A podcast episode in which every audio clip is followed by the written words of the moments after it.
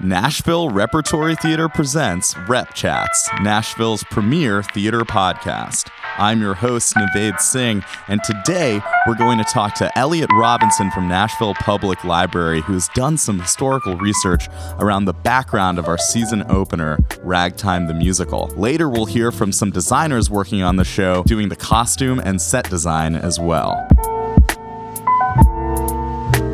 Elliot, thank you so much for taking the time to come in and talk with us today. Thank you. Before we dive into ragtime, Elliot, I would love it if you would share with our listeners some of the many resources that Nashville Public Library has made available to our community this season. First, I want to say thanks for coming up with the idea for this partnership. Uh, we at Nashville Public Library are always willing and eager to help any of our local community organizations in any way we can. Uh, we are also creating a display for the lobby for, uh, to be exhibited during, at the TPAC lobby during the run of Ragtime. So uh, all you folks look for that when you go to see the show. Uh, just wanted to let everybody know where we are. I'm in the Special Collections Division of the main library downtown Nashville on the second floor. It's 615 Church Street.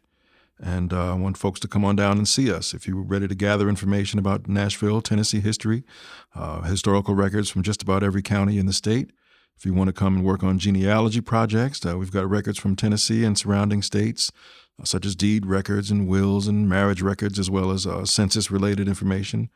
If you want to search old copies of local newspapers, come visit our microfilm room going all the way back to the 1800s, uh, the beginning of these local publications and also other newspapers, including a collection of reels from old black newspapers around the country and things like Sanborn fire insurance maps and, and, and census records and things like that on microfilm as well, city directories. Uh, people come to use other smaller collections uh, dealing with Southern history and politics. We've got works by Nashville authors, a collection focused on musical theater and entertainment, uh, donated to us by Rabbi Ken Cantor, a women's studies collection, and of course our civil rights collection. So none of these books circulate. So when you visit us, you'll have to do all your viewing of these items while you're there. But we we do have many books that have duplicate copies elsewhere in the system that can be checked out or put on hold and delivered to the branch nearest you. I'm sure you all have your library cards. Uh, come and bound our volumes of periodicals and our Nashville City directories going back to even before 1900.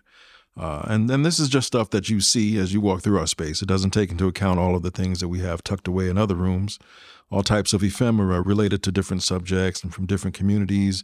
Our map room featuring city maps which date back to pre 1900. Things like the Naff collection uh, featuring items collected by a longtime employee of the Ryman Auditorium. The Hattie Cotton collection with items related to the bombing of Hattie Cotton Elementary School in 1957 during the time of school desegregation here in Nashville, and, and the Cornelia Fort collection, all about the famous female aviator and Nashville native.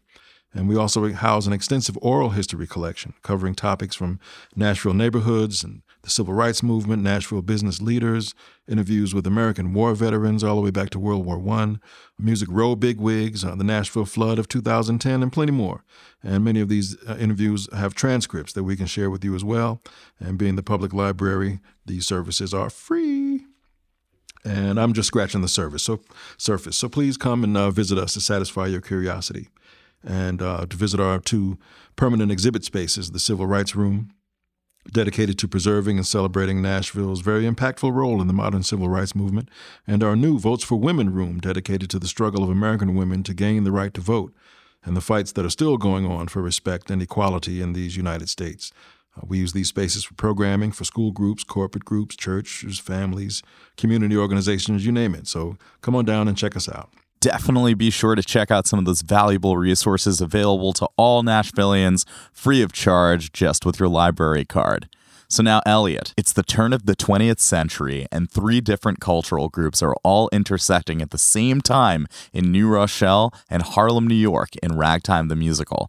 One of the principal characters in Ragtime is Tateh, a Jewish immigrant who believes in an America of possibility and imagination.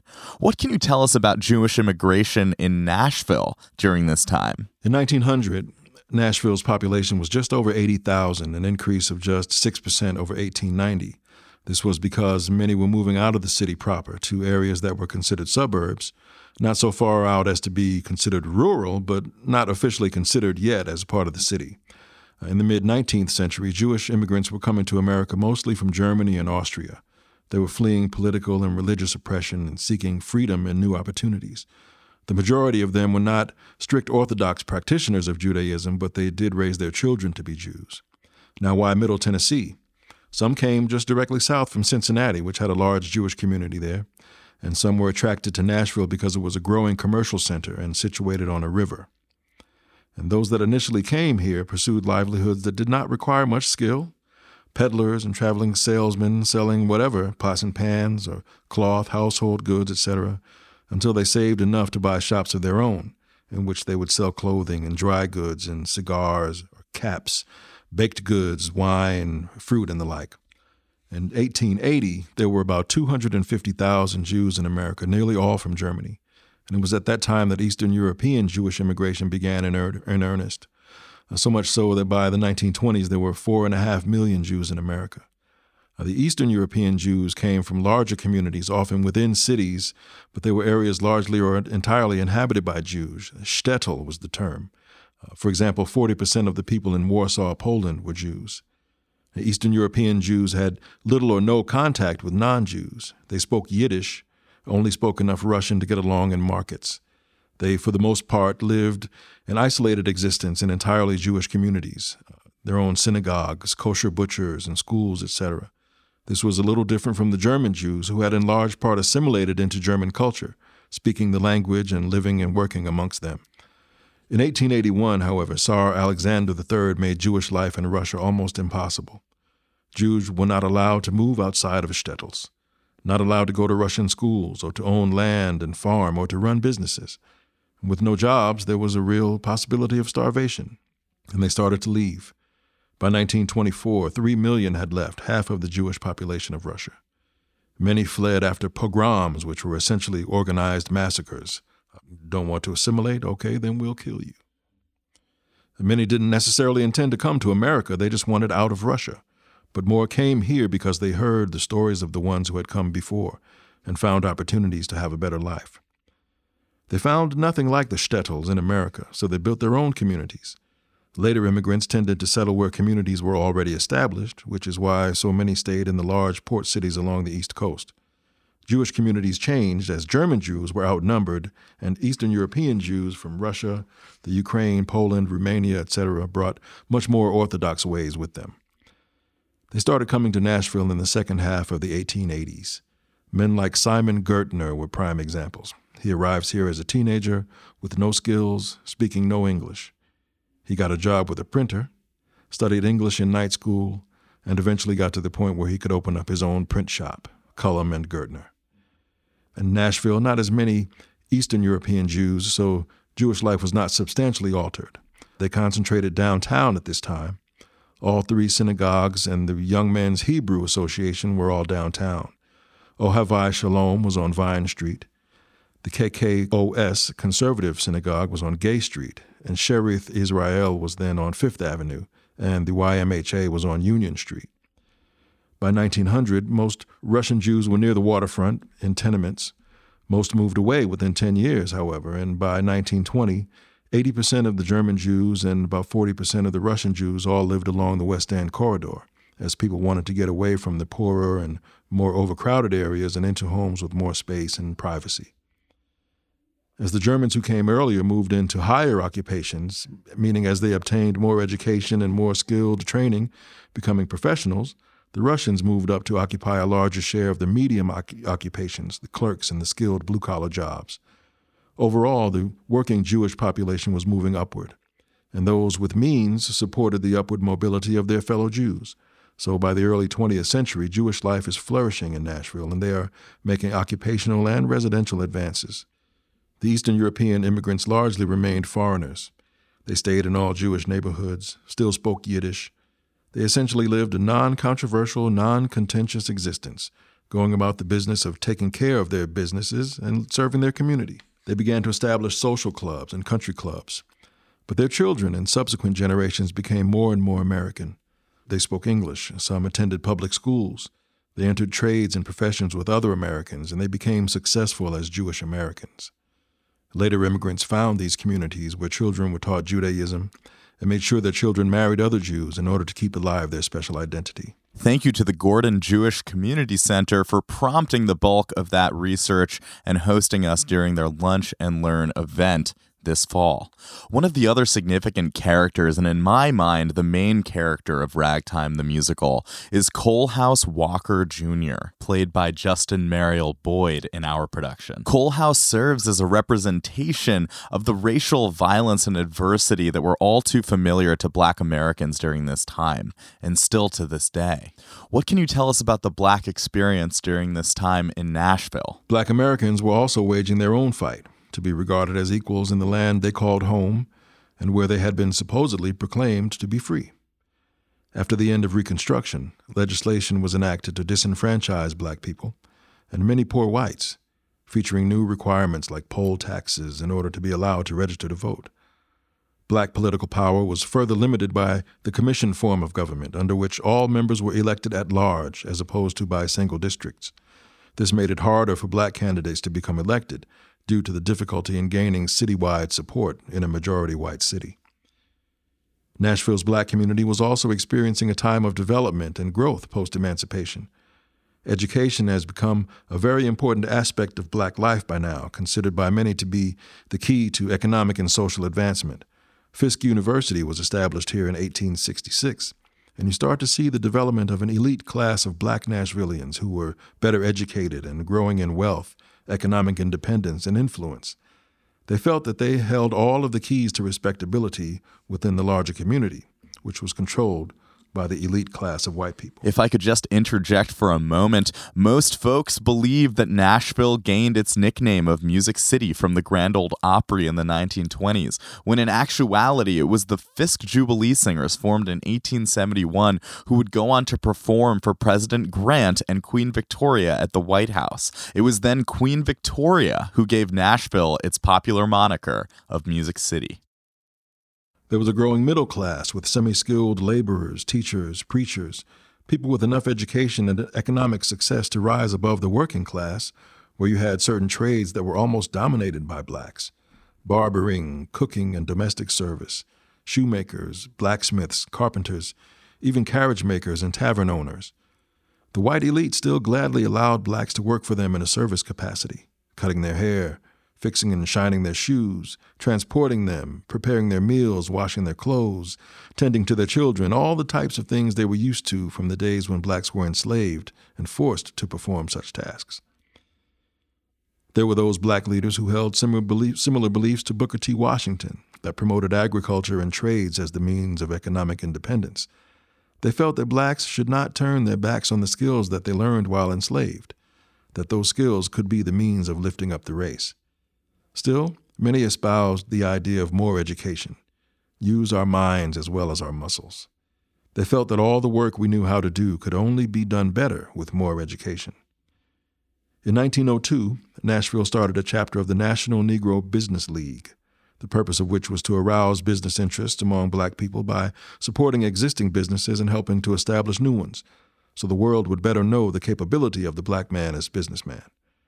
You even start to see the founding and development of black owned banks in the early 1900s. One Cent Savings Bank was founded in 1903 and is now called Citizens Bank, still in operation here in the city. Like the Jewish community, while the black community grew in economic power, they tried to create a movement toward more order and respectability, establishing their own philanthropic agencies, benevolent societies, and cleanup campaigns. In the 1910s, you have the founding of Tennessee State University in 1912 and the opening of the Negro branch of the Nashville Library in 1916. The opening and dedication of Hadley Park in 1912, the nation's first public park designated for use by black people, and the establishment of the Negro YMCA to develop the whole man, body, mind, and spirit, and the YWCA as well. Jefferson Street becomes the historic business center of North Nashville's black community, and you had similar development in East and South Nashville as well. Jefferson Street remained a very influential business and cultural center, and also a place where great historic churches began to rise in the early, early 20th century, many of which still stand today. It was a very important area for Nashville's blacks until the late 1960s, when it was severed by the construction of Interstate 40. So you see a lot of similarity in these parallel lives trying to create community and identity for Jews in a new land and for blacks in a land where they had just recently been released from bondage and forced labor.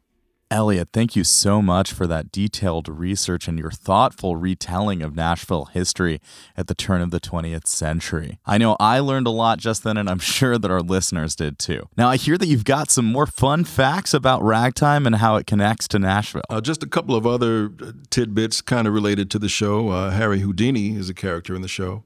And uh, in my research, I did find that Houdini did appear in Nashville a few times. Uh, there was a great story about him showing up at the Nashville Police Department in November of 1899 and telling them to lock him up in handcuffs and betting that, you know, I, I bet you I can escape. so apparently they put him in a few pair, one of which they thought they had no key for even. And of course, he escaped. Uh, he came back out with the handcuffs in his hand. Uh, he did a show then at the Grand Opera House, which was on the site where the Municipal Auditorium now sits. And his last appearance here was for a show at the Ryman Auditorium in March of 1924. And he actually closed the show that night with his famous milk can escape. Uh, another character is Booker T. Washington. I found out there's a Booker T. Washington State Park in Hamilton County near Chattanooga. Uh, we have in our collection at the library the Booker T. Washington papers about a 10 or 12 volume collection, including all kinds of correspondence and speeches and, and, and anything related to the man, including one that he delivered at Vanderbilt University in 1907. He said that was one of the few times he was able to speak to Southern white men in a college setting. And there also used to be a Ford glass plant in West Nashville. And in fact, there's a neighborhood over near where the plant was where all of the streets are names of Ford auto models, hmm. like Starliner and Comet and Galaxy.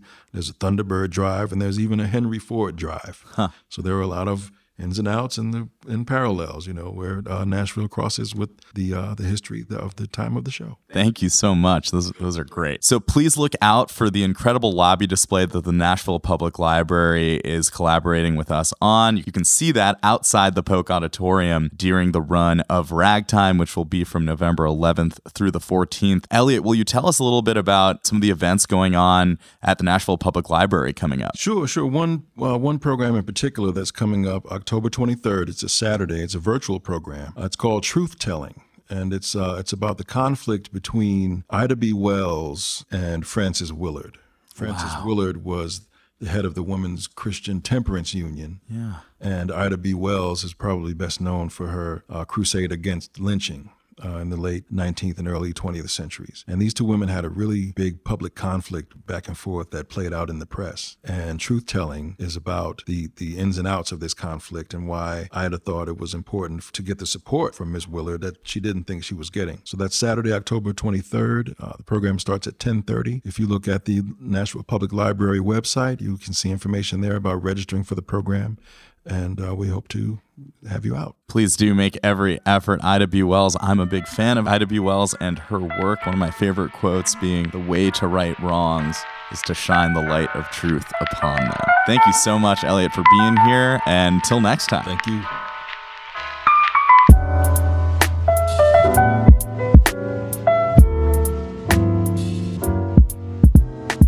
Welcome back to Rep Chats. I am Naved Singh, sitting here with Gary Hoff, the resident scenic designer at Nashville Repertory Theater. Gary, thank you so much for coming to talk to us about ragtime today. Oh, absolutely. Uh, thank you for inviting me. Of course. Gary, I've got some questions for you about the design and just sort of your design process, but it'd be great to get some background on you and your career here. How many years have you been building sets for Nashville Repertory the, the Theater? ultimate question that I get um, all the time. As of May of this year, 22 years. 22 years. Yeah, so. I came right before the millennium. Kind of terrifying. well, thank you so much for all your beautiful work that you've oh, done. Oh, welcome. Uh, you can check out our website for pictures of some of the beautiful scenic design and set work that Gary has done for Nashville Repertory Theater. Let's talk a little bit about this production coming up. Tell me about the process of starting a design for a show of this scale. Well, I mean, most designs really kind of all start off on the same in the same place. It just depends on um, the scope of the show. So I kind of think about design as kind of a funnel, and you start off with the really big pictures, the really big questions, the big story, the big things that you want to say with the production, and right. then you whittle it down until you get more defined and more defined. And you pretty much I do that for every production. So that's kind of across the board. But when you're dealing with something as big as Ragtime, which is really monumental and Huge. yeah, it's huge. I think Micah Shane on our last episode said that it, it was really one of the last big epic staged music. It really is. It's it, there's something just grand and rolling and epic, mm. and you know all of those those big words that we love to use. So you so you kind of have to think about it in kind of two terms. You have to think about the show as a general look, hmm. like what what does the show look like as a whole, and then you think about all the little scenes because there's so many little scenes throughout the show, Yeah. and you have to figure out a way to meld those two things together. So I usually try to start thinking about what's the overall look, what's the overall impression I want to give the audience, and then I work down to all the little pieces, parts, and of course working really closely with the director, which happens to be Micah Shane Brewer in the case of Ragtime. Mm-hmm. So we we whittle it down, but it's really about. I always start off with kind of the big big ideas you know what's the what do i want the audience to feel when they come in? What, how do i want them to respond to the show?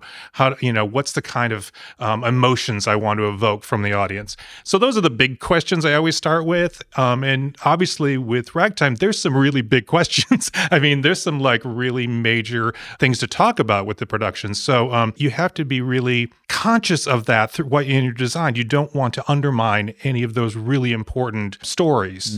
Um, you want to be true to all the stories in the show and you don't want to underplay them or make fun of them or you know just not give them their due because really there's three separate storylines and you want to make sure all of those storylines get equal treatment and get equal play throughout the show. So you want to try to really be conscious of making sure everything really balances. And so it's a it's kind of a weird balancing act and then trying to make 38 people move around the set in a you know somewhat logical manner and you know get them on and off stage and we're going to put a car and you know all of that good stuff. That's just some of the weird stuff about ragtime. I mean it's not often you have a model t car on your stage so you know so there, there's um, some really interesting small uh, detaily things about ragtime that just like yeah i better figure out how in you know make enough room for a car. You know that's you know that's not something i really have to worry about very often and and this one i kind of do. I have to like oh, where we got to put a car on stage and so it's it's that kind of thing and it's kind of uh and then it's just working with the director and whittling down to what are the really specifics of each scene and what do we absolutely need because specifically in this production the cast moves everything. So the cast is responsible for bringing all the scenery on and off stage. So which means you don't want to overload them with a lot of extra wow. So so there's actually no crew coming on and moving There is set. no crew coming on stage. There are crew off stage. Okay. And they'll take care of it. You know, once the cast is off, they're like, here, take it. Okay. um, so there are there are crew off stage, and there's a uh, rolling bridge slip stage that they'll um, be working for the most part. But the cast is bringing on all, you know, if there's furniture, if there's rolling pieces, the cast is dealing with all of that stuff. So I have to be very conscious about how does it work, where does it come from, making sure Micah Shane understands every single piece, how it's going to function, who's going to deal with it. So it's it's a lot of uh, technical aspects that you, you kind of have to deal with throughout the entire show to kind of make sure it all rolls because it's it's very kind of cinematographic in a lot of senses. It just rolls from one thing to the next to the next to the next. Um, so it has to move really seamlessly. So so that's something I really have to keep in mind when I'm designing. Sounds like a lot of challenges, especially with the idea of having actors actually entrusted with Mm-hmm. moving things around. Are there any other challenges that are specific to your design for this show that are just like that's a ragtime problem? That's a ragtime problem. In this particular production, a lot of it, right from the beginning, I told Micah Shane, I said, I think we need a projection designer. Right. Because it's big picture things and it's things that we don't have the space, the time, or energy to actually build. I can't build Atlantic City. I can't build the boardwalk. I can't build the beach. Absolutely. So yeah. um, we needed something to really visually set a place and set it quickly. So that's projections. literally big picture. Real, literally, literally big pictures. literally big pictures. So, um, so that right from the beginning, I, I when I was talking to Mike Shannon, like, look, this we really have to really think about this seriously because realistically, we can't create that kind of look scenographically. Um, we don't have the space to paint drops. Um, I'm not a really a drop painter anyway, and we would need 50 foot drops, and that's a huge, huge thing. Well, I think that takes a lot of artistic experience and integrity to be able to see a challenge like that and see that w- we need to bring on someone else to help this challenge, this particular challenge. Yeah. A lot, lot of respect for being able to make that call. And Well, I mean, if, if you've done it as long as I have, you realize there's, you know, you know what can be done and not done. Absolutely. You know, and what can be done well and what is, you know, not going to be able to do well. And so you kind of have to say, okay, if we want to not, you know, have this aspect, then we don't do this. But if we do want that aspect, we need to do this. After years, it's like there's just certain things that scenery does well. There's certain things that lighting does well. Um, so you kind of have to make sure whatever that the thing is that's really going to work for the production is the thing you use. And so you kind of, you know, you got to put your ego on the back burner and and you know, it's like people are going to be talking about the projections. That's fine. That's the production. My job is the production, not just my part of the production. So them saying, "Oh, the the projections were awesome and the costumes were great. And did you hear the sound and oh my gosh, the lighting was amazing." That's all fine with me. It does not hurt my feelings at all because it means the production worked. I think that's great. I appreciate you mentioning sound. Not, not that anyone has ever done that. No, no, no, no, no. That would be silly. But uh, we are lucky enough to have Cody Stockstill doing our projections. Yeah, and it's going to be amazing. I think oh it's my gosh, folks, cool. you are going to be blown away. Um, and this is something we have not done in this scale ever in the history. Well, at least in my history, uh, 22 years at the Rep, we've never done anything like this. So this is really exciting for me as well to be able to have somebody of his caliber put his artwork upon my work. I'm very excited about you know seeing it because I'm going to be an audience member. Yeah. I'm going to be seeing it as you know it's going to be like, oh, that's awesome. You know. So I mean that that's as exciting to me as it is to everybody else. So it's be great fun. it is just beautiful that we'll be able to create this really cool multimedia experience. Exactly, exactly. In a, in a very cohesive way where it all melds together. And I'm hoping that people like experience the whole production and are like, oh, it just was magical or, you know, it just moved me and I just was swept away by it. Well, that means we all did our job, which is great. That's, you know, that's really the end goal for, um, any designer is really just to you know have the audience swept away and carried away with the production and at the end go wow that was great mm. you know that's that's what you want And it's a feeling that we've all been missing for quite some oh time. Oh my gosh. Oh my gosh. Yeah. Well, Gary, you mentioned a Model T. Now, would you be able to tell me what your favorite piece that you're designing for Ragtime is? Your favorite set piece, favorite scenery? Uh, you know, it's it's funny. It's the first one I did, and it's probably the one that'll be seen the least on stage, which is usually the way it goes. You know, because especially in a show like this, there's a lot of little bitty scenes. Sure. You're doing some very detailed pieces that'll be seen once, twice, maybe. Sure. Um, and it's it's a piece on Tateh's um, working in the uh, textile mill, and I recreated a textile mill piece for him to be on during that scene, and it's really short, and I had the best time making it. Wow. It's really it was so much fun, and it's like literally it's going to be on stage for like seconds but it was like it, w- it was so much fun to do. It was like it kind of got me back into the groove of creating and, and making things again because it was something i was like oh I'm gonna do that want to do that so that was great fun Look out for that one, but also we are so excited to see your entire design for this. Get your tickets for Ragtime now, available on NashvilleRep.org. Gary, thank you so much for oh coming thank in. you so much for having me now you are going to be just blown away by ragtime please come see it it's going to be amazing Next up, we'll have Lori Gansmith coming in to tell us a little bit about the costume design of Ragtime the Musical.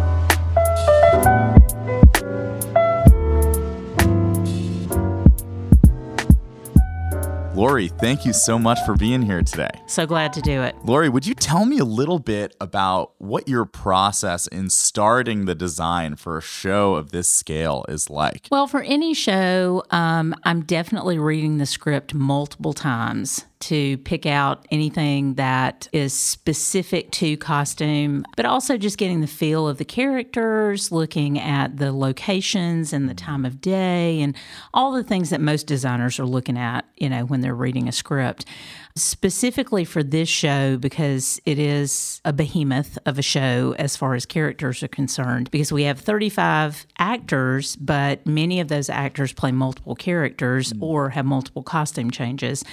So I'm looking very specifically to figure out where to start my research. So, you know, the the year that it's set is very important to look at that year in the United States, but also in the other countries that the immigrants are coming from Right. to see sort of like what the clothing looks like from their mm-hmm. home countries, what they would arrive here with. You know, what would be important to them, looking at um, political and socioeconomic things that were going on that was driving the immigration that was happening during that time. And then looking at the people who were already here and what kind of conditions they were living in. Um, in this particular play, you know, it's our white New Rochelle family as opposed to the African American community that existed um, that's represented in the play. So just looking at those differences and then that sort of points me in the direction of where to look for things to look at. So for research. It's interesting to hear that there's such an anthropological piece that goes into the research that you're doing. That's one of the things I really love about costume is because I'm a very curious person naturally, mm. and so I really love digging into those kinds of things and and then part of that is also talking to the actors mm. and seeing what they have researched and how they're forming that character and what their backstory is and how that might meld with what I've found out. So Right, and that might change, you know, even as the rehearsal process Absolutely, is going. So, yeah. is there a favorite piece that you're designing specifically for Ragtime? Oh, Yeah, tell yeah. tell us about your favorite So piece. my favorite um, number, the the costumes for the number Crime of the Century. Um, not only are the chorines' and Evelyn's uh, costumes going to be pretty fantastic and very can can girl kind of inspired, but also the jurors who are in that scene are sort of operating as sort of these Keystone Cop kind of characters. And so they're going to have a very specific look that's going to add to the sort of the bizarreness and the, the humor there. So that whole scene I'm, I'm pretty jazzed about. That's one of my favorite songs in the whole musical, so I'm excited to see those as well. Yeah. So, what are some challenges that were specific to your design for this show, Ragtime? I know that there are departmentally specific challenges in any work, but what were some things that came up in costume designing Ragtime that were specifically challenging? Well, first of all, just the scope mm-hmm. of, of the show itself. There are so many costumes in this show. And if there is another way to do that and get around the fact that there are almost 300 costumes in the show, I don't know what it is. So, um, so that was a big challenge. And then some of the more specific, like, you know, we have these historical figures who are in the show, and those people are pretty easy to research, right? Because they were people who would have been photographed during this time because they were making news, like the people in the crime of the century, you know, that was all over the newspapers. But the immigrants, for instance, finding pictures of specifically Haitian immigrants from this time or specifically Italian immigrants, because a lot of times when that photography was being done, there wasn't really any delineation about where they were from. Now, there is one collection of photographs that were done by an official at Ellis Island during this time, and I can't remember the name of the the collection, but it's in the Library of Congress. And it's a, a group of about 40 photographs, I think. And those photographs specifically identify where those people were from arriving at Ellis Island. So that was super helpful. But it was a challenge to find stuff. It's okay to take artistic license, and I'm okay with that. And I have in some cases.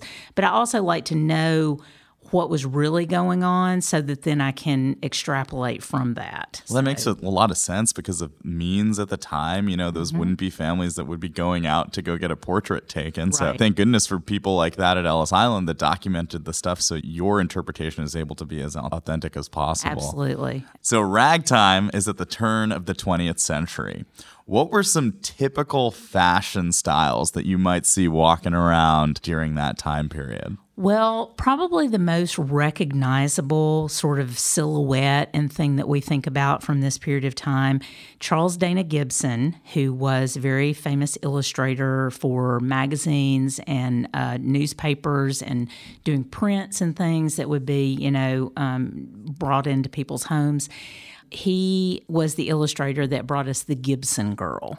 That's where we get the terminology, the Gibson girl. So it's sort of this very sort of updo hair that mushrooms out and very soft kind of thing. A very wasp waisted woman with a full bosom and then a long flowing skirt. And actually, Evelyn Nesbit, who is one of the historical characters in this play, was his model for the Gibson girl, what became known as the Gibson girl look. I and see. so it's very um, in this show and very tied into that.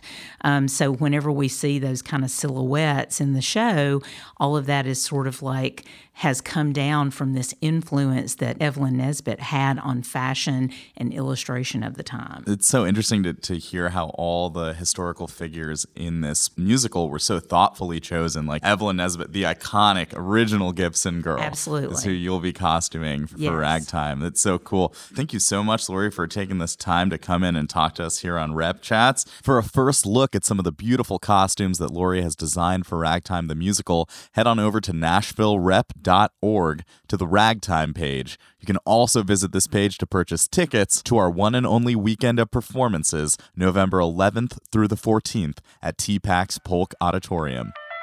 Coming up on Rep Chats, we'll hear from the cast of Ragtime the Musical. I'm your host, Naved Singh, saying thank you so much for listening to episode two of Rep Chats. Till next time.